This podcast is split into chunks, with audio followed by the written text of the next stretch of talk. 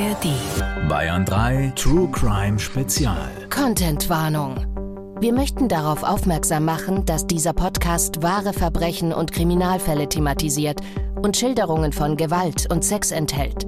Das kann für einige von euch belastend sein. Dieser Podcast ist auf keinen Fall für Kinderohren geeignet. Magst du heute mal unsere Begrüßung übernehmen, Alex, mit dieser dunklen Stimme, die du heute hast? So, meine verehrten Damen und Herren. hello, hello, hello. Soll ich Alex. auch noch sagen? Ja, ja, natürlich. Hello, hello, hello. Könnte fast auch ich sein, oder? Unsere Stimmen gleichen sich immer mehr an. ja. Hey Mensch, schön, dass ihr wieder bei uns seid und dieses Mal, äh, ja, Alex, du mit einer durchgefeierten Stimme. Wo hast du dich rumgetrieben? Du musst aber auch immer alles verraten. Na klar. Ja? Kenne ich ja schon von unserer Tour, dass du das ein oder andere Private verrätst. Ja, wo habe ich mich rumgetrieben? Ich war tatsächlich auf einer Party, auf der sich ausschließlich Polizisten, Staatsanwälte, Richter und vereinzelte Anwälte treffen. Ich glaube, letztere Kategorie ist dort gar nicht mal so gern gesehen. Ich habe mich trotzdem dorthin geschlichen und es war ein sehr illustrer Abend. Ja, wird dann so richtig gefeiert in diesen Kreisen? Also, man steht nett beisammen. Der ein oder andere trinkt vielleicht auch ein bisschen mehr. Man steht nett beisammen. Das klingt ja nach einer richtig krassen Party. ah, vielleicht untertreibe ich ein bisschen. Ja. Gibt es da eigentlich viele, viele Paare so? Also gibt es da viel, ach, der hatte was mit dem und hier und da? Ja, ich glaube, das ist ja ähnlich wie in Krankenhäusern. Da sagt man ja dem medizinischen Personal auch nach, dass man da sehr schnell auch in privaten Kontakt tritt. Aber das ist doch ganz normal während der Arbeit. Ein Drittel des Tages mhm. sitzt du mit den eigenen Arbeitskollegen beisammen, dass sich dann vielleicht auch zwischenmenschliche Empathien ergeben, um es mal vorsichtig auszudrücken, ist, glaube ich, ganz normal. Und klar gibt es das auch in der Justiz. Also, dass ein Richter mit einer Richterin zusammen ist oder ein Polizist mit einer Staatsanwältin oder ein Anwalt mit einer Richterin. zwinker, zwinker. Ja, wir wollen jetzt nicht zu viel private Details äh, von dir ausplaudern, aber könnte sein, dass das bei dir eventuell auch schon mal der Fall war. So, dann starten wir mal rein in unsere Aussage verweigern. ja. Wir starten rein in unsere heutige Folge und wir machen heute mal wieder eine Folge, wo wir uns nur euch widmen und euren Fragen. Es ist so viel die letzten Wochen reingekommen und deswegen werden wir heute mal versuchen, so viele wie möglich davon zu beantworten. Alle werden wir heute natürlich nicht unterkriegen. Alle unsere Folgen hört ihr wie immer auch in der ARD Audiothek App und da wurden uns ja auch schon die ein oder anderen sehr interessanten Fragen durchgeschickt. Zum Beispiel, wenn ich gebrauchte Klamotten verkaufe, könnte so meine DNA später an einem Tatort landen? Die Antwort darauf hört ihr in Folge 16 in Staffel 6. Erinnert mich an unsere letzte True Crime Show, wo wir gefragt wurden, wie es denn ist, wenn ich mit einer Echthaarperücke an den Tatort gehe und ja. dort Haare verliere. Ja, und bei der Antwort waren dann auch alle ganz erstaunt. Das wussten viele nicht, ne? Mhm. Denn Echthaarperücken werden ja aus echten, aber abgeschnittenen Haaren hergestellt.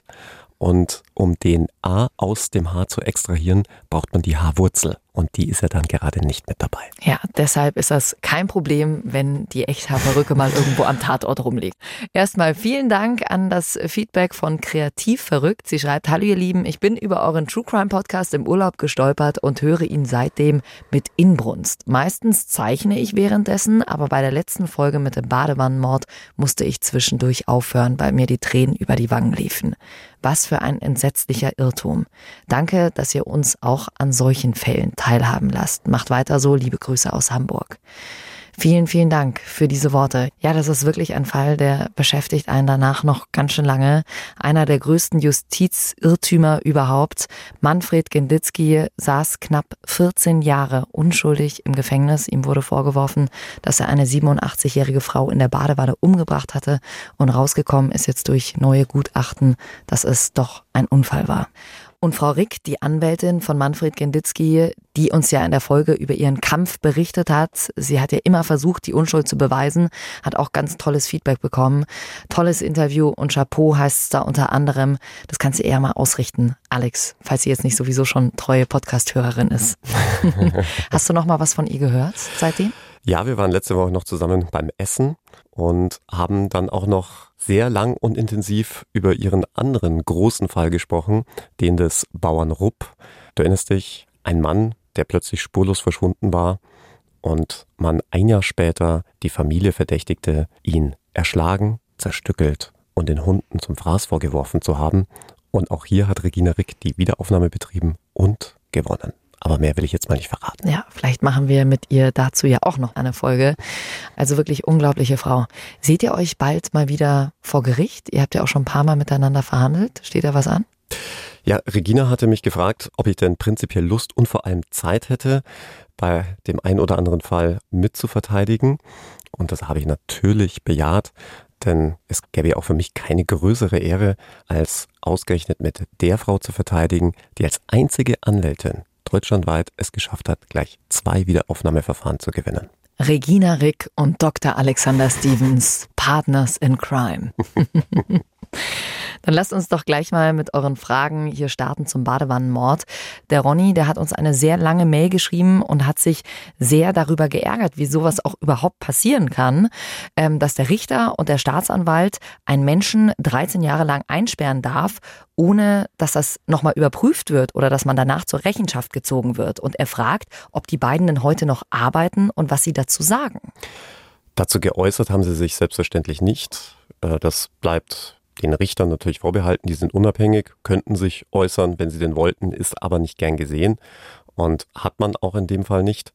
Der zuständige Staatsanwalt ist mittlerweile Richter am Oberlandesgericht, der hat sich auch nicht dazu geäußert, aber man muss an der Stelle sagen, es gilt ja die richterliche Überzeugung. Zu dem Zeitpunkt war das Gericht, und das ist ja nicht nur eine Person in dem Fall, sondern drei Berufsrichter einschließlich zweier Schöffen, davon überzeugt, dass Manfred Ginditzki hier diesen Mord begangen hatte und der Staatsanwalt ja offensichtlich auch. Deshalb gibt es jetzt da auch keine Konsequenzen, denn nur dann, wenn man vorsätzlich, also bewusst jemanden schaden möchte als Richter oder Staatsanwalt, also bewusst das Recht falsch anwendet, würde man sich selbst wiederum strafbar machen. Das ist ja auch eine oft gestellte Frage in dem Zusammenhang. Gleichzeitig, und das würde ich hier auch niemanden unterstellen, denn mal ganz plakativ gefragt, was hätte denn ein Gericht davon oder ein Staatsanwalt? Ja? Die stehen ja in keinerlei Beziehung zueinander. Und dann wird auch oft gefragt, naja, kann man dann wenigstens Amtshaftungsansprüche gegen die Richter und den Staatsanwalt stellen? Also, dass die dann persönlich haften dafür, dass jetzt jemand so lange weggesperrt wurde. Und da muss man auch sagen, nein, denn bei Richtern gilt hier das sogenannte Richterprivileg. Das heißt, bei fehlerhaften Entscheidungen gibt's grundsätzlich keinen Regressanspruch gegen den Richter selbst. Ja, also Schadensersatz bei Fehlurteilen nach der Rechtsprechung gibt's nur dann, wenn dem Richter wirklich vorsätzliche Rechtsbeugung vorzuwerfen ist. Und beim Staatsanwalt gilt, wenn man so will, ähnliches, denn die haben ja bei ihren Entscheidungen, ob sie jemanden anklagen, einen sehr, sehr weiten Beurteilungsspielraum. Und der Staatsanwalt ist ja auch nicht letztlich derjenige, der jemanden verurteilt, denn wir haben ja eine strikte Trennung zwischen Exekutive und Judikative. Es ist ja das Gericht. Das heißt, die einzige Möglichkeit, die man jetzt als Betroffener in einem solchen Fall hat, sich wirklich an den jeweiligen Richter oder Staatsanwalt zu wenden, wäre im Rahmen einer Dienstaufsichtsbeschwerde, dass man sagt, naja, die haben halt hier zumindest fahrlässig nicht richtig gehandelt, wie auch immer. Aber das ist, wenn du so willst, genauso wie sich's anhört, ein zahnloser Tiger. Hm. Also ich kann das natürlich total verstehen und wir alle sind nur Menschen. Ähm, und auf der anderen Seite fühlt sich auch komisch an, dass dann derjenige oder diejenigen einfach so weitermachen können. Klar, zu diesem Zeitpunkt haben sie es anders gesehen, aber dass das dann irgendwie gar keine Konsequenzen hat, äh, finde ich schon krass. Ja, und genau deshalb hat man sich ja in Amerika dazu entschieden, das Ganze durch extrem hohe Entschädigungssummen zu kompensieren. Du weißt ja, wenn man in Amerika fälschlicherweise verurteilt wird, dann kommen die da mit Millionenbeträgen um die Ecke. Und das ist auch bewusst gewollt, weil man dem Staat damit signalisieren will, hey, bevor ihr solche Urteile fällt, passt bitte ganz genau auf, dreht lieber jeden Stein zweimal um, als hier vorschnell zu einem Urteil zu kommen. Ja. Also ich finde, das lässt sich durchaus hören, ob es zumindest bei grober Fahrlässigkeit Konsequenzen geben sollte. Da wäre ich ehrlicherweise schon dafür. Nur ist es natürlich ein extremer Graubereich, denn wenn es um die eigene Überzeugung geht, und für das haben wir uns hier im deutschen Rechtssystem entschieden, mhm. dass es eben eine freie richterliche Beweiswürdigung gibt, man an keine Beweisregeln gebunden ist. Und da lässt sich natürlich drüber streiten. Es hat alles seine Vor- und Nachteile. Denk an die dunklen Zeiten der Inquisition. Dort gab es Beweisregeln. Dort mussten zum Beispiel, ich glaube, es waren zumindest drei Zeugen behaupten, gesehen zu haben, dass das mhm. hier eine Hexe sei, weil sie irgendwelche Zauberkünste vollzogen hat, was natürlich davon zu halten ist, steht auf einem anderen Blatt, aber die hat man gebraucht. Wenn es mhm. die drei Zeugen nicht gab, konnte man nicht verurteilen. Das haben wir hier nicht. Hier kann man auch, wissen wir jetzt zur Genüge, auch bei einer reinen Aussage gegen Aussagekonstellation verurteilen, wenn ein Richter zu seiner inneren Überzeugung kommt, dem Opfer glaubt es mehr als dem mutmaßlichen Täter oder umgekehrt. Auf der anderen Seite muss man bei diesem Fall natürlich auch sagen, dass es diese Gutachten auch jetzt erst 13 Jahre später gab, dass man jetzt erst die Möglichkeiten hatte, das wirklich mit anderen Methoden nachzuvollziehen, wie das wohl damals wirklich abgelaufen ist. Umgekehrt muss man aber an der Stelle auch sagen, dass die Polizeiarbeit und auch die Arbeit der Gerichtsmedizin seinerzeit wohl nicht ganz lege artis abgelaufen ist. Und deswegen hält sich ja Regina Rick bzw. Manfred Genditzki ja jetzt auch unter anderem an dem damaligen Gerichtsmediziner bzw. der Rechtsmedizin München schadlos. Denn das damalige Gutachten war wohl jetzt in der Retrospektive, ich sage jetzt mal, fachlich zweifelhaft.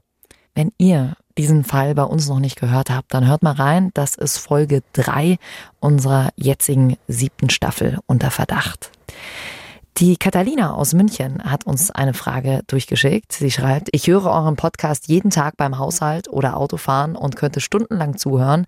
Abends schaue ich dann Suits und da ist der Hauptdarsteller gerade zum Psychologen gegangen. Da habe ich mir die Frage gestellt, wie ist das eigentlich, wenn ein Anwalt zum Psychologen geht? Darf er dann über seine Fälle reden? Er hat ja eigentlich eine Schweigepflicht. Klingt ja schon fast wie der Anfang eines Witzes. Geht ein Anwalt zum Psychologen? Oder irgendwie so, ne? Frage ist, wie er endet. Ja, also auf jeden Fall nicht mit einem Verstoß gegen die Schweigepflicht, denn die gilt natürlich jedem gegenüber. Ja, solange ich nicht von meiner Schweigepflicht entbunden bin, darf ich auch mit meinem Psychologen selbstverständlich nicht über den Fall sprechen. Wobei es natürlich nochmal einen Unterschied macht, ob man den Fall, so wie ich es ja auch in meinen Büchern tue, abstrakt schildert, ohne Namen zu nennen ohne dass man konkret nachvollziehen kann, um wen es jetzt im Einzelfall geht. Das kann ich natürlich und das dürfte ja wohl auch ausreichen für den Psychologen, um festzustellen, was mich gerade umtreibt und belastet. Mhm. Der Name, der Ort und vielleicht auch die näheren Umstände werden dem Psychologen, denke ich mal, ziemlich egal sein. Und vielleicht auf der anderen Seite auch ein interessanter Punkt an der Stelle. Alles das, was aber ohnehin schon öffentlich geworden ist, zum Beispiel durch die Medienberichterstattung, aber auch in einem öffentlichen Gerichtsprozess, darf ich dann auch trotz Schweigepflicht als Anwalt erzählen. Wäre ja auch ein bisschen komisch, wenn all das irgendwie in der Zeitung nachlesbar wäre, aber ich dann sage, nö, nö, ich bin der Anwalt, ich darf dazu nichts sagen. Das ist ja auch eine Frage, die immer wieder auf unserer Bayern 3 True Crime Live Tour kommt. Da habt ihr auch die Möglichkeit, uns Fragen zu stellen. Und diese Frage kommt wirklich ganz oft. Alex, wie gehst du damit um, wenn du weißt, es ist vielleicht auch jemand schuldig, ähm, den dann vielleicht sogar rauszuboxen? Wie, wie verarbeitet man sowas emotional? Ja, und um die Antwort zu erfahren, müsst ihr einfach in die True Crime Live Show kommen. Nein, Spaß. Alle Termine übrigens auf bayern3.de. ja, ich glaube, bei den Anwälten wird es ein bisschen überbewertet, weil ja die Frage auch immer lautet, ja, hast du dann irgendwie einen Psychologen, an den du dich wenden kannst? Gibt es irgendjemand, mit dem du über den Fall sprechen kannst? Naja, ist es ja schon nochmal ein bisschen was anderes, ob du so wie Rettungskräfte, Feuerwehr, Notarzt und Polizeieinsatzkräfte direkt unmittelbar vor Ort bist und mit dem konkreten Leid konfrontiert wirst oder so wie es eben als Anwalt oft der Fall ist, erst relativ spät in das Verfahren involviert wirst und dann aus den Akten vielleicht Dinge erfährst, die natürlich hochtragisch sind, äh, die einen auch sehr mitnehmen und belasten. Aber das hat nochmal eine andere Qualität. Und deswegen muss ich dir jetzt ganz ehrlich sagen, kenne ich jetzt niemanden in meinem Freundeskreis, der Strafverteidiger, der jetzt aufgrund der Heftigkeit eines Falles jemals psychologische Betreuung in Anspruch genommen hätte. Aber da um die Frage zu beantworten, müsste man sich schon selber drum kümmern. Also es gibt keinen psychologischen mhm. Dienst, wie etwa bei der Polizei oder im Rettungsdienst oder auch bei der Feuerwehr, wo es dafür eigene Beauftragte gibt. Aber ganz ehrlich, ich finde, das kann man halt auch nicht vergleichen. Es macht schon nochmal einen gehörigen Unterschied und da spreche ich ja wirklich aus eigener Erfahrung. Ich war ja lange im Rettungsdienst, ob du jetzt zu einem Tatort gerufen wirst, mhm. das alles live miterlebst oder dann als Anwalt irgendwann später alles in den Akten siehst. Mhm. Aber trotzdem, diese Bilder, die du dir ja dann auch anschauen musst, die verfolgen dich überhaupt nicht. Nein, das kann man so überhaupt nicht sagen, insbesondere dann, wenn Kinder eine Rolle spielen. Auch das hatten wir ja auch in unserem Podcast schon. Das sind dann Dinge, die man nicht vergisst und vor allem sich auch nicht öfters ansieht als nötig. Hm.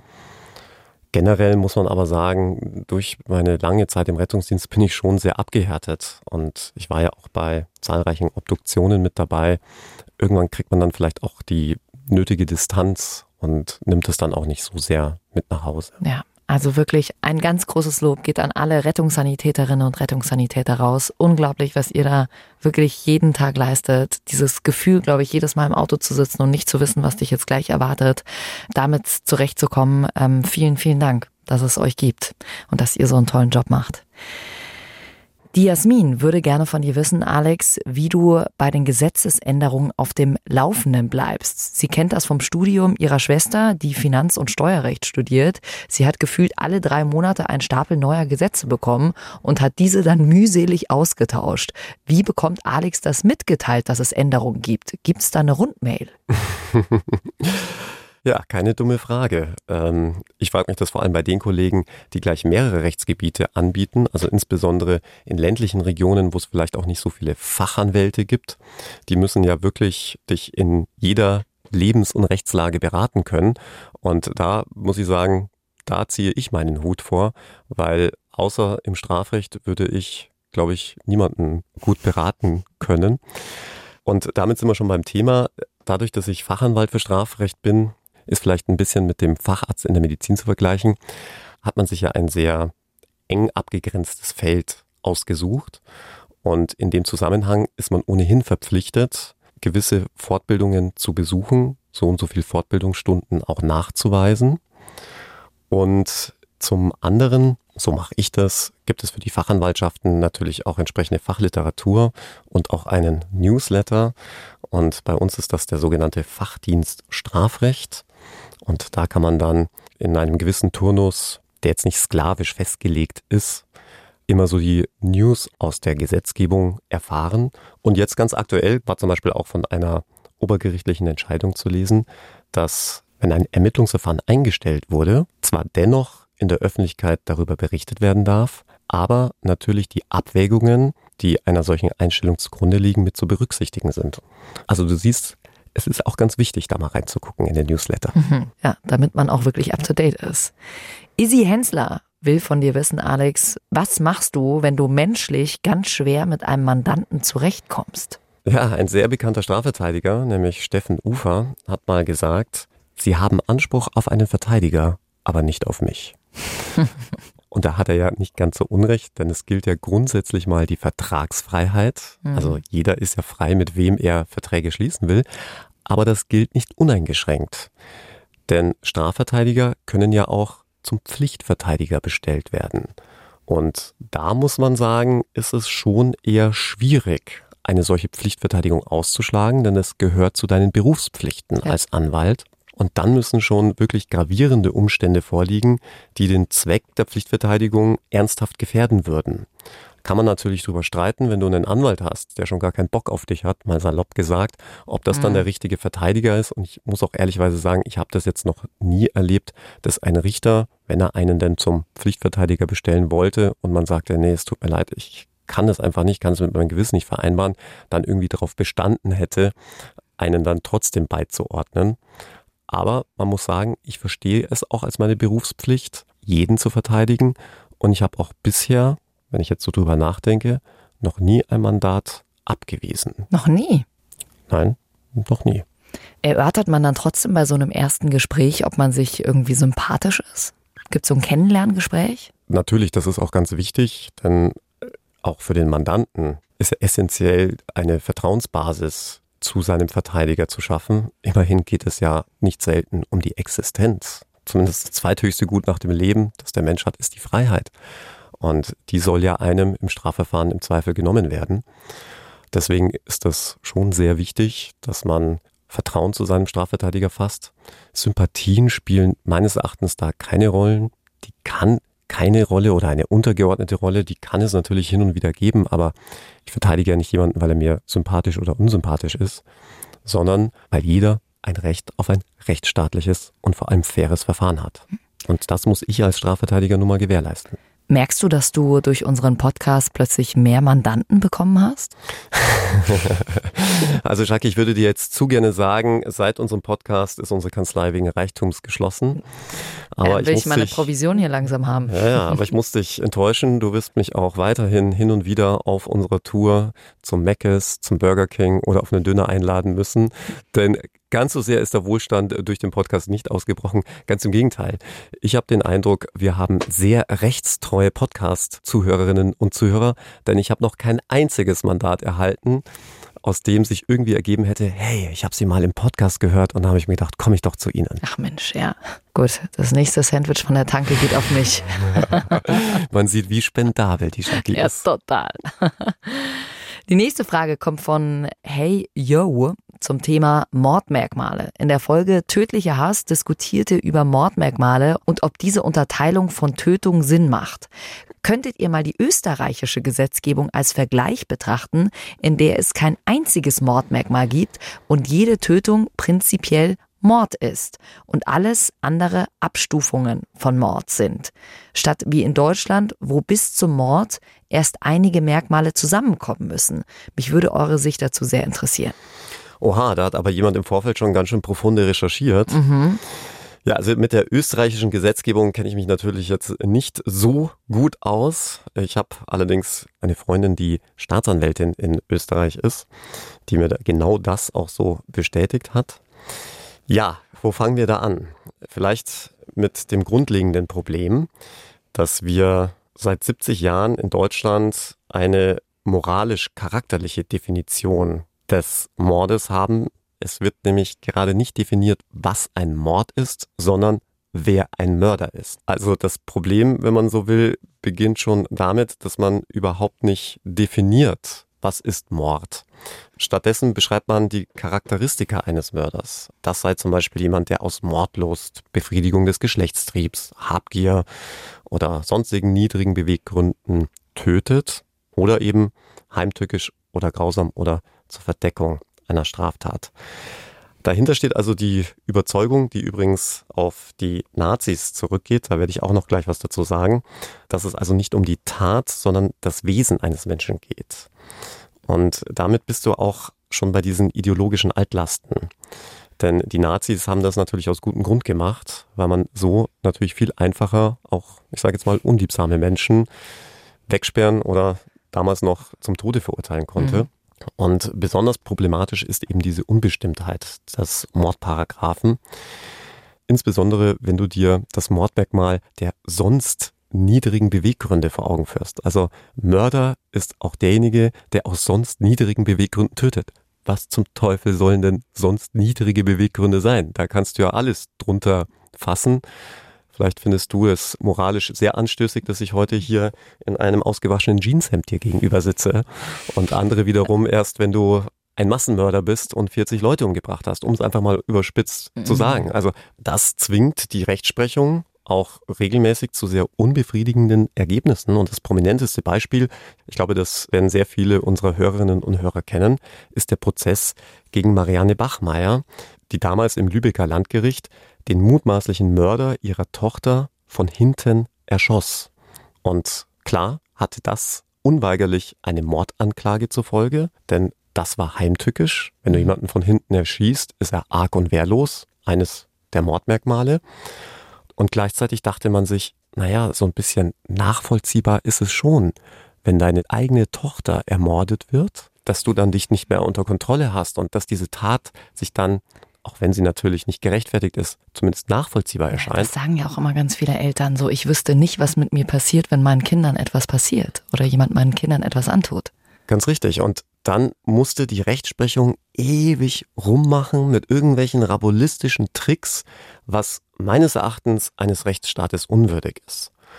Und nicht selten hört man ja auch, Heimtücke ist das Mordmerkmal der Schwachen.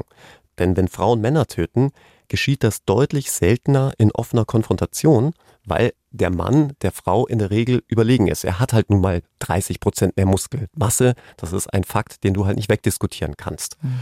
Und deswegen ist auch der Anteil weiblicher Tatverdächtiger beim Anteil der Morde sechsmal so hoch als bei den Männern. Also was ich damit sagen will, wenn du dir alle Tötungsdelikte der Männer anschaust und alle Tötungsdelikte der Frauen, liegt der Anteil, dass es sich dann um einen Mord handelt, sechsmal höher als bei den Männern. Also bei den Männern ist viel öfters der Totschlag einschlägig, weil sie eben in offener Konfrontation dem späteren Opfer gegenüberstehen und dann damit kein Mordmerkmal erfüllen und es sich dann nur um einen Totschlag handelt, der ja auch viel milder bestraft wird. Auch das wissen ja unsere mhm. Hörerinnen und Hörer bis maximal 15 Jahre, wohingegen der Mord ja zwingend mit lebenslanger Haft. Ja.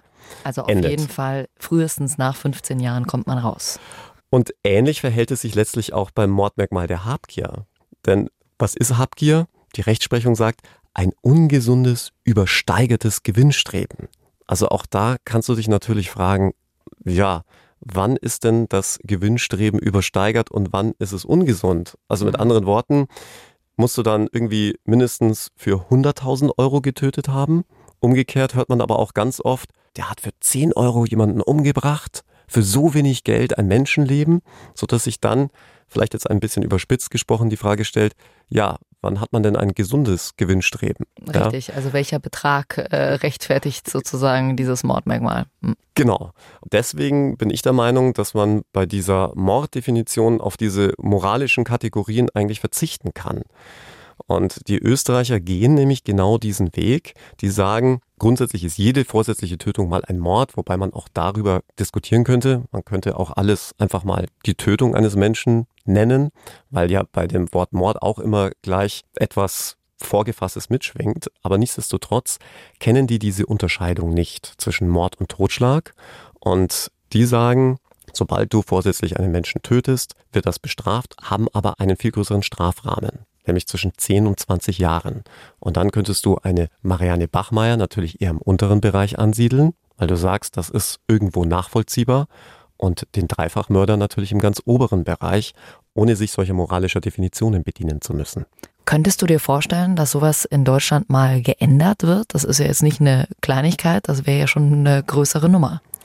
Ich kann, glaube ich, da an der Stelle für alle Strafjuristen sprechen. Reformbedarf wäre hier dringend nötig. Hm. Wie seht ihr es? Ihr könnt uns jederzeit gern eure Meinung durchschicken über den Bayern 3 Insta-Account. Sollte man sich da vielleicht eher an den Österreichern orientieren oder sagt ihr, hm, ich finde das schon ganz gut, wie das hier bei uns in Deutschland ist? Eine weitere spannende Frage kommt von Magdalena. Nach einem Freispruch darf man ja nicht nochmal wegen derselben Tat angeklagt werden. Zum Beispiel, wenn es neue Beweise gibt, die eine Tat doch beweisen würden. Warum genau ist das so? Was ist die Begründung und gilt das dann auch bei schweren Verbrechen wie bei Mord? Ja, sehr gute Frage. Ist auch nicht ganz so einfach zu beantworten, aber ich versuche es trotzdem mal. Also, es gibt einen ehernen Grundsatz, der grundgesetzlich sogar geschützt ist und heißt ne bis in idem, nicht zweimal in derselben Sache. Für den Bereich des Strafrechts heißt das, dass eine Tat, die angeklagt wurde und durch ein rechtskräftiges Urteil entschieden wurde, endgültig bewertet ist. Heißt, diesen Tatvorwurf, den kann ich dann nicht nochmal zum Gegenstand eines Verfahrens machen. Ich glaube, das leuchtet auch ein. Du hast ja dann deine, in Anführungszeichen, gerechte Strafe bekommen, die sitzt du dann ab und damit ist es erledigt. Wäre ja ein bisschen krass, wenn du dann einfach mal Jahre später nochmal wegen dieser Tat angeklagt werden würdest. Hat natürlich auch zur Folge, dass ein Täter, der zum Beispiel jetzt nur wegen Totschlags verurteilt wurde und nach Abschluss des Verfahrens bewertet man das vielleicht anders und sagt, nee, eigentlich war das doch ein Mord, dass man dann eben nicht nochmal wegen Mordes angeklagt werden kann. Dieser Grundsatz gilt aber nur in Bezug auf eine konkrete Tat. Das heißt jetzt nicht, dass beispielsweise ein Bankräuber nicht verurteilt werden kann, wenn er dieselbe Bank später ein weiteres Mal überfällt. Ja, also das vielleicht das an der ja wohl Stelle. Zu schön hier. Umgekehrt bekommst du auch keinen Freischuss, wenn du eine Tat unschuldig begangen hast und dafür die Strafe abgesessen hast, jetzt quasi noch einen Mord begehen zu dürfen, Mhm, weil du ja klar. die Strafe abgesessen hast. Ja, also das vielleicht noch an der Stelle. So, und jetzt wird es ein bisschen komplizierter, denn dieser Grundsatz nebis in idem, also nicht zweimal in derselben Sache, wurde jetzt jüngst vom Gesetzgeber aufgeweicht, denn der hat jetzt beschlossen, dass man auch eine Wiederaufnahme des Verfahrens zum Nachteil eines rechtskräftig freigesprochenen Menschen betreiben können soll. Mhm. Und das würde ja dem Grundsatz dieses nicht zweimal in derselben Sache ja widersprechen. Ja. Denn auch wenn du nicht verurteilt, sondern freigesprochen wirst, hat ja ein Gericht rechtskräftig entschieden. Und da wäre es ja schon krass vom Gedanken her, wenn du dann plötzlich doch wieder verurteilt werden könntest. Dann wäre ja jeder Freispruch eigentlich nur ein vorbehaltener Freispruch. Ja, aber wenn denn tatsächlich Beweise auftauchen, die ganz klar darlegen, dass du es gewesen bist, dann muss doch da schon noch mal was passieren. Das ist die große Frage. Die einen sehen es so wie du, die anderen sagen, nein, in einem Rechtsstaat muss nach einem rechtskräftigen Urteil auch Rechtssicherheit gelten. Aber dann dürfte man ja umgekehrt auch nicht sagen, es darf überhaupt Wiederaufnahmeverfahren wie im Fall Manfred Genditzki geben, weil dann hat sich ja auch schon mal jemand entschieden, dass es so ist. So sieht es ja letztlich die Rechtsprechung und auch der Gesetzgeber, die es ja dem Verteidiger extrem schwer machen. Da haben wir ja ausgiebig mit Frau Rick auch drüber gesprochen, denn die Erfolgschancen der Wiederaufnahme sind ja im Promillebereich. Also du bist ja da weit unter ein Prozent und nichtsdestotrotz ist es ja nochmal was anderes, denn zugunsten muss ja immer alles möglich sein. Umgekehrt, und das sage ich ja auch ganz oft, muss sich natürlich der Rechtsstaat an seinen eigenen Regeln messen lassen. Das Bundesverfassungsgericht hat jetzt einen Fall zu entscheiden, bei dem im Nachgang ein Freigesprochener wohl doch noch des Mordes überführt werden kann durch neue wissenschaftliche Methoden. Und das Bundesverfassungsgericht muss jetzt entscheiden, ist dieses Gesetz, das der Gesetzgeber da jüngst erlassen hat, verfassungsgemäß oder verstößt es gegen den grundrechtlich geschützten Nebis in idem Grundsatz. Total interessant. Also vielen, vielen Dank an Magdalena für diese spannende Frage. Nachdem ich nun fast alle Staffeln gehört habe, bestätigt euer Podcast, es gibt nichts, was es nicht gibt, schreibt der Christoph. Ihr habt viel erklärt, viel erläutert und mir zahlreiche Aha-Effekte beschert, aber eine zentrale Frage habe ich an den Experten tatsächlich noch. Schon vor eurem Podcast habe ich mich immer gefragt, wie man als Verteidiger mit Beweisen oder Fakten umgeht, die nicht verwertbar sind. Zum Beispiel, steht aufgrund eines einzigen und eindeutigen Beweises der Mörder fest, allerdings darf ich den entscheidenden Beweis nicht verwerten, was zum Freispruch führt. Wie konkret funktioniert das vor Gericht? Ja, gute Frage. Wäre schön, wenn es da immer klare Regelungen gäbe. In unserer zweiten Folge Gefahr in der Dämmerung haben wir ja auch schon über dieses Thema gesprochen. Da ging es um die rechtswidrige Durchsuchung. Und das ist zum Beispiel genau ein solcher Fall, wo das Gesetz nicht regelt, was denn passiert, wenn rechtswidrigerweise durchsucht wird.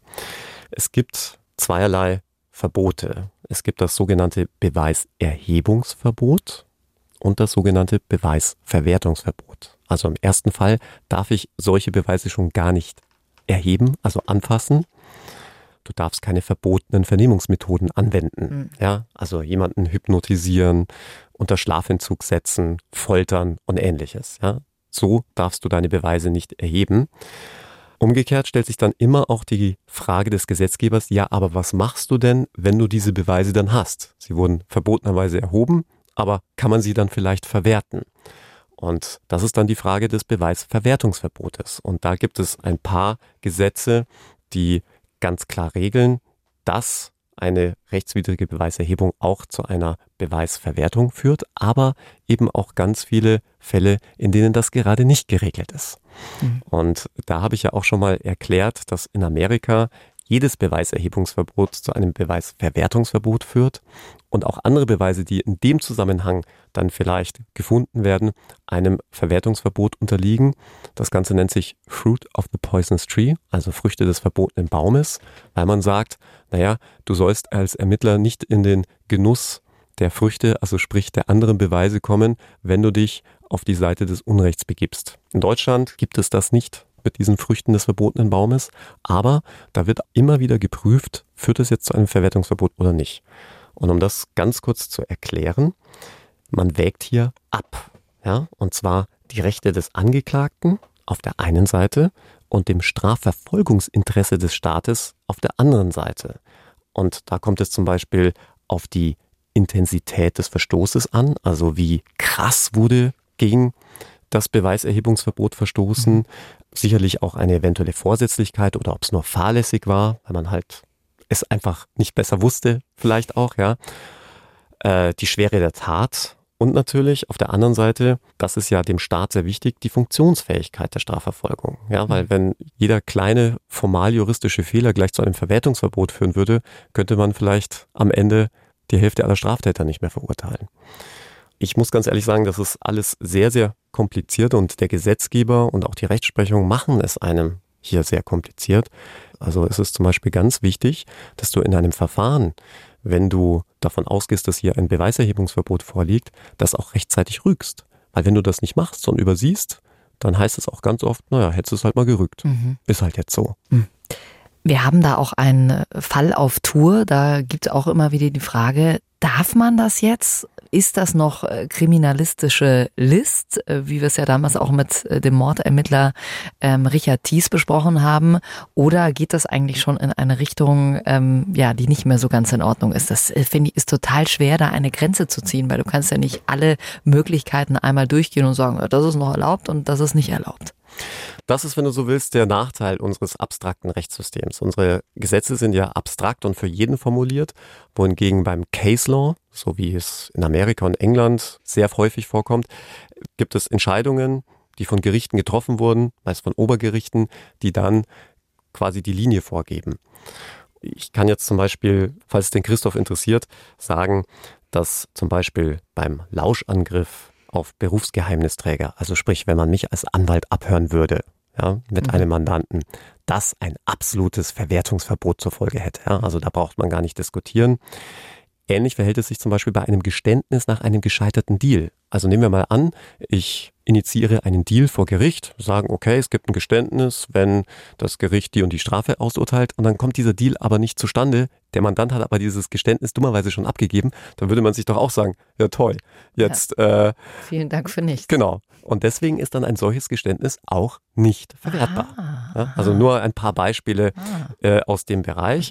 Und was die ungeschriebenen Verwertungsverbote angeht, ja, da äh, hat man zum Beispiel die Durchsuchung. Also was ist bei einer rechtswidrigen Durchsuchung? Das ist nicht geregelt. Ähnlich verhält es sich zum Beispiel auch bei Aussagen, bei denen ein Zeugnisverweigerungsrecht besteht.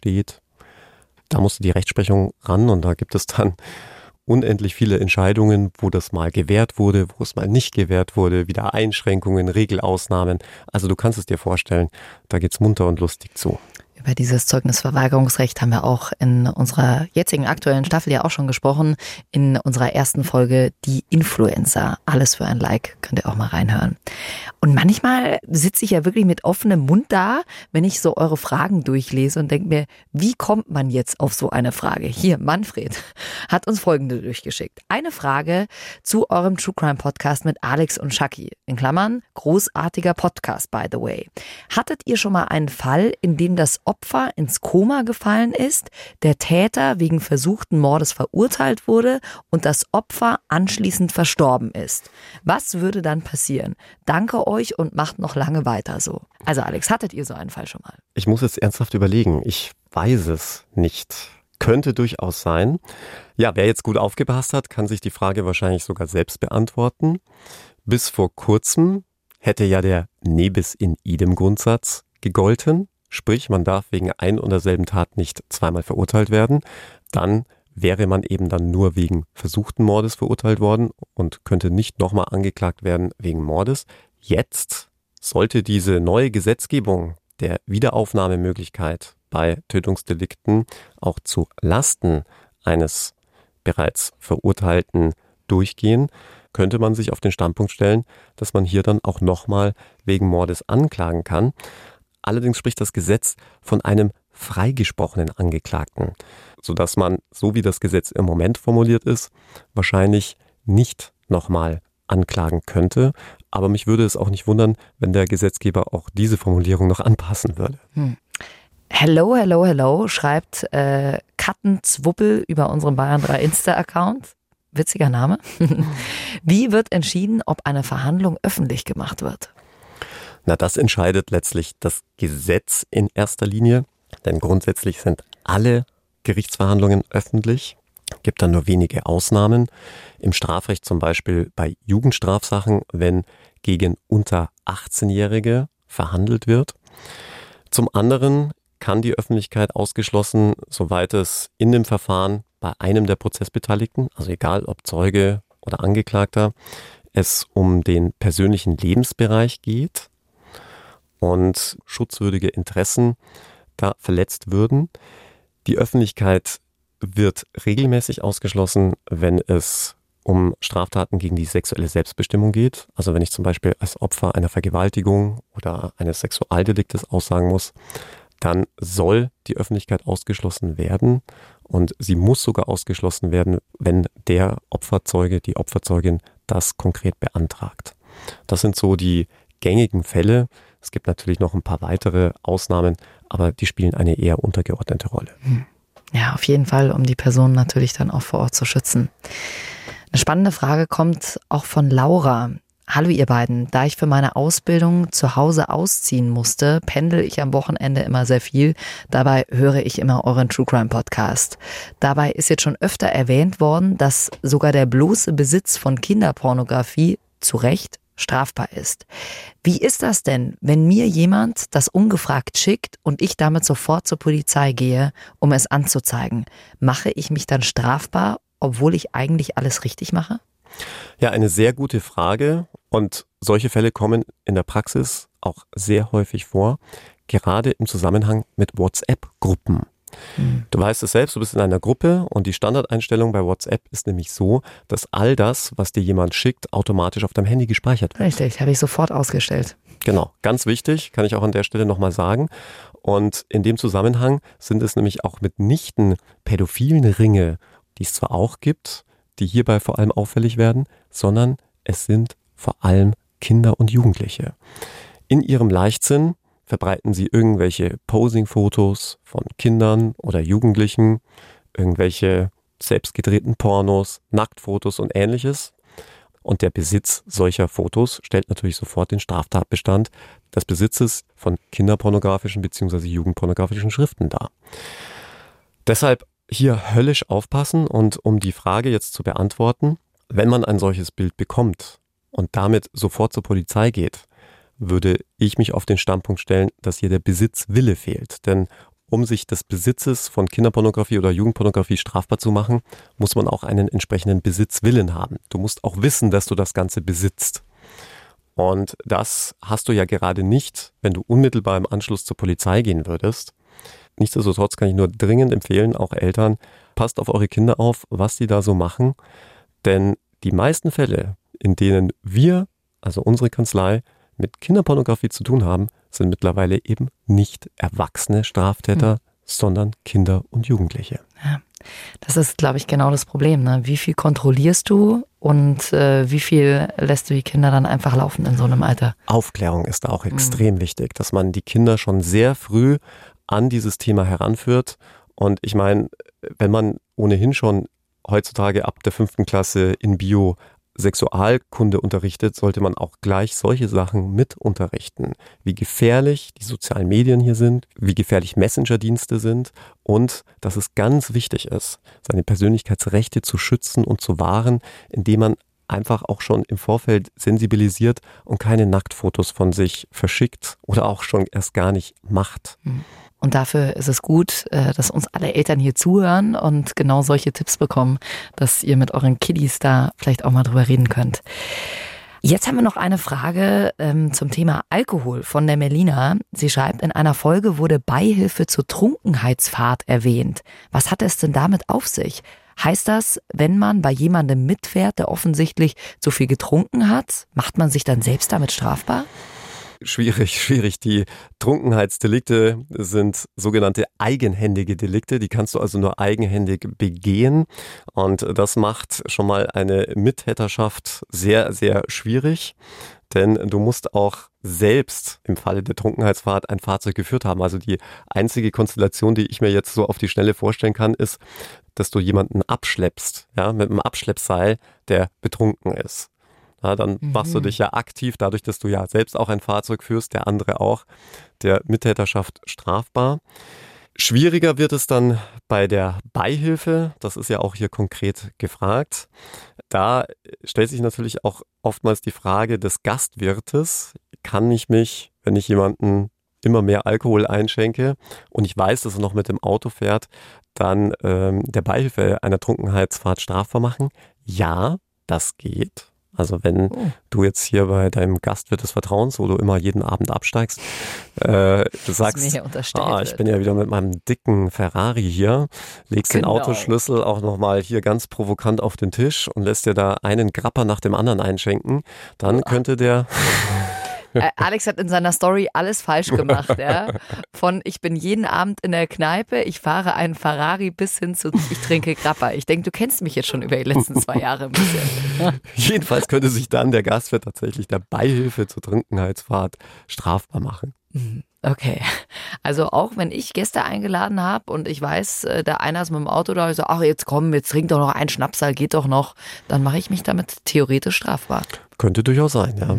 Übrigens, reines Mittrinken genügt aber nicht. Will ich nur an der Stelle nochmal gesagt haben.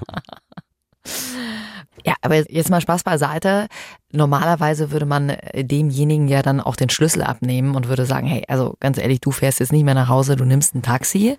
Wenn man sowas theoretisch nicht macht und mir kündigt jetzt zum Beispiel ein Freund an, ah nee, es geht schon noch, ich kann schon noch fahren, mache ich mich dann strafbar, wenn ich ihn nicht daran hindere? Ja, das ist tatsächlich eine juristisch sehr schwierige Frage, inwieweit man Trunkenheitsfahrten durch Unterlassen begehen kann. Wie gesagt, es ist ja ein eigenhändiges Delikt. Gleichzeitig spielt auch immer die Frage der sogenannten Garantenstellung hier eine Rolle. Sprich, inwieweit bist du denn Garant dafür, hier eine Gefahr abzuwenden? Das gilt ja grundsätzlich mal nur bei sehr enger familiärer Verbundenheit, aus vertraglicher Verbundenheit oder zum Beispiel, weil es ein pflichtwidriges Vorverhalten gab. Das wäre jetzt in deinem Fall ja alles nicht der Fall. Aber zum Thema Schlüssel wegnehmen habe ich noch eine Anekdote für dich. Ich habe ja, bevor ich Jura studiert habe, ursprünglich den Berufswunsch des Piloten gehabt und habe dann bei der Lufthansa auch den sogenannten Pilotentest gemacht und wieder erwarten bestanden.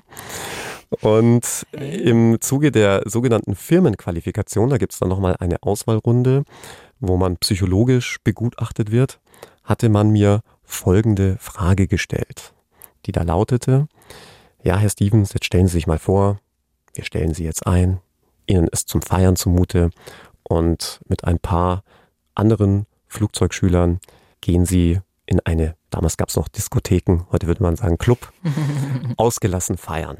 Sie sind nicht der Fahrer, sondern einer ihrer neuen Kollegen. Und im Club sehen sie, wie der Alkohol trinkt. Wie verhalten sie sich? Und ich glaube, die meisten hätten wahrscheinlich so wie du auch gesagt, ja, ich nehme dir den Schlüssel weg oder ich fahre erst gar nicht mit dem wieder zurück nach Hause oder sage ihm, er muss das Auto stehen lassen und er soll mit dem Taxi heimfahren. All diese Antworten wären falsch gewesen. Gefordert war folgende Antwort und Gott sei Dank wusste ich das. Solche Freunde habe ich nicht. Ja, sehr gut. Also du hättest auch Pilot werden können, Alex. Tatsächlich, ja. Aber warum dann doch für die Juristerei entschieden? Ich sag's dir ganz ehrlich, im Zuge der Firmenqualifikation gab es ja schon erste Aufgaben am Flugsimulator. Und ich habe dann festgestellt, es ist halt leider nicht so, dass du dich einfach in den Flieger setzt, Gas gibst, Schub gibst und dann losfliegst, sondern es ist ja alles ganz genau haarklein berechnet. Und die Hauptaufgabe des Piloten ist ja gar nicht so sehr das Fliegen, sondern das Überwachen mhm. der Instrumente. Und das kann gerade auf Langstreckenflügen auch eine sehr langwierige und langweilige Aufgabe sein. Und deswegen habe ich auch echt höchsten Respekt vor allen Piloten und Pilotinnen. Einer meiner besten Freunde ist auch Verkehrspilot und bei dem bin ich hin und wieder im Cockpit mitgeflogen und ich muss sagen, ich bin ganz froh, dass ich mich dann letztlich dagegen entschieden habe. Jetzt darfst du aber den Namen nicht nennen, oder? Weil der dich doch gar nicht im Cockpit mitnehmen darf, oder? Doch, ich habe sogar, ich habe sogar eine Cockpit-Lizenz bekommen vom Flugbetriebsleiter. Also das muss natürlich genehmigt werden. Und es geht auch nur für gewisse Flüge, nämlich alle Flüge, die nicht den amerikanischen Luftraum betreffen. Denn im amerikanischen Luftraum darf niemand anderes im Cockpit sitzen als die Piloten. Ah, schau, haben wir wieder was gelernt. Mhm. Und jetzt, Alex, kommen wir zu einer deiner Lieblingsfragen, zu einer ganz privaten Frage. Oh mein Gott. Du hast doch schon auf unserer Tour genügend solcher inneren Genugtuungen. Warum denn mich jetzt auch noch hier im Podcast damit quälen? Ist immer lustig, wie, wie man dich so leicht aus dem Konzept bringen kann. Also die Frage lautet von Let's Go, wie lange brauchte Alex für sein Jurastudium? Mensch, gleich so eine persönliche Frage, Alex, oder? Jetzt hast du kurz richtig Angst bekommen. Puh, ja, die Schweißperlen trocknen wieder. ja. Äh, du, ich war in der absoluten Regelstudienzeit. Ich habe mir jetzt kein Bein ausgerissen. Man kann theoretisch das Jurastudium auch in sieben Semestern hinter sich bringen, also in dreieinhalb Jahren, aber da musst du dich schon echt dahinter knien. Äh, die Regelstudienzeit beträgt ja irgendwas zwischen neun und elf Semestern. Und ich habe tatsächlich nach dem neunten Semester das erste Examen geschrieben. Also war da, glaube ich, eher im Durchschnitt. Ja, das passt ja, oder? Du meinst, war ich ja auch sonst ein ganz genau, durchschnittlicher Typ. Genau, durchschnittlicher Typ, durchschnittlicher Anwalt mit durchschnittlichen Fällen. Nein, ich nehme alles zurück. Danke, Alex. Danke, dass du uns hier wirklich die Fragen, die es ja heute auch echt in sich hatten, alle so im Detail beantwortet hast.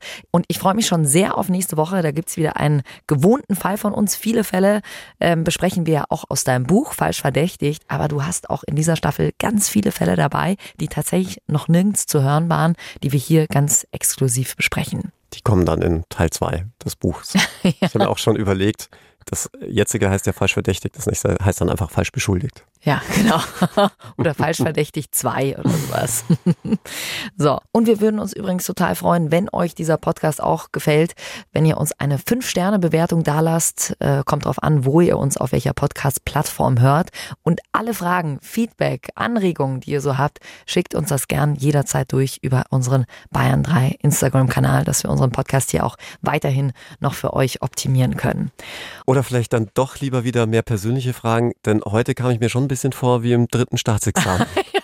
Gut so, wird alles nochmal abgeprüft, Herr Stevens. Musst dir deinen Doktortitel und alles nochmal verdienen. Ja. Aber Alex, bislang hast du auf jeden Fall bestanden. Kann ich ja schon mal sagen. Na, wenn du das sagst, Jackie. Ja, bitte. Hey, und zum Schluss will ich euch noch einen wirklich richtig guten Podcast von meinem Puls-Kollegen, Kolleginnen ans Herz legen. Ich liebe den sehr. Von Ariane Alter und Kevin Ebert. Der Podcast heißt Im Namen der Hose ist ein Sex- und Aufklärungspodcast und in einer ihrer Folgen geht es um das Sexualstrafrecht und, und Fragen wie, kann ich zum Beispiel ein Dickpick anzeigen oder wie sollte ich mich nach einem Übergriff verhalten, wenn ich die Tat anzeigen möchte? Generell sprechen die beiden im Podcast über alle möglichen Themen rund um Sex und Aufklärung, alles auch mit sehr viel Humor und sehr viel Ehrlichkeit, also absolute Empfehlung. Im Namen der Hose hört ihr natürlich auch bei uns in der ARD Audiothek App. Und unsere heutige Verabschiedung kommt von Melina, die schreibt, in Bremen sagt man oft, hau rein. Ob das regional ist oder nicht, kann ich nicht sagen. Sagt man bei uns in Bayern auch manchmal, ne? Mhm. Hey, hau rein, wir sehen uns. Sag ich zu Jackie auch immer, hau rein. beim Tankstellenbrötchen oder beim Burger. Mein Gott, wir haben so viel Mist gegessen die letzten Wochen wieder auf Tour. Und dann werden wir auch von euch immer noch versorgt mit diesen ganzen Leckereien. Bitte keine Katzenzunge mehr. Ich, es tut mir leid, so lieb das ist von euch, ich kann sie nicht mehr sehen. Okay, wir haben uns ein bisschen an Katzenzungen übergessen. Aber das soll jetzt nicht heißen, dass wir nicht aufgeschlossen wären gegenüber Süßigkeiten. Wie, du sagst noch einmal, bei mir würde der Anzug irgendwie spannen. Wir wissen ja jetzt warum. Oh. Ja, vielleicht sollten wir uns auch nochmal umorientieren und wir machen jetzt so einen Lifestyle-Food-Podcast. Aber nicht, dass wir jetzt lauter Bananen, Äpfel und Kiwis. Nein, das wollen wir bekommen. auch nicht. Also wir hören jetzt auf. Kommt einfach vorbei. Wir freuen uns einfach nur, euch zu sehen. Ihr müsst uns gar nichts mitbringen. Äh, wir sind glücklich, in eure hoffentlich dann auch glücklichen Gesichter zu gucken. Also, macht's gut. Ciao, ciao. Hau rein. Bayern 3 True Crime. True Crime. Unter Verdacht. Der Podcast mit Jacqueline Bell und Dr. Alexander Stevens. Immer freitags neu in der ARD Audiothek und auf bayern3.de.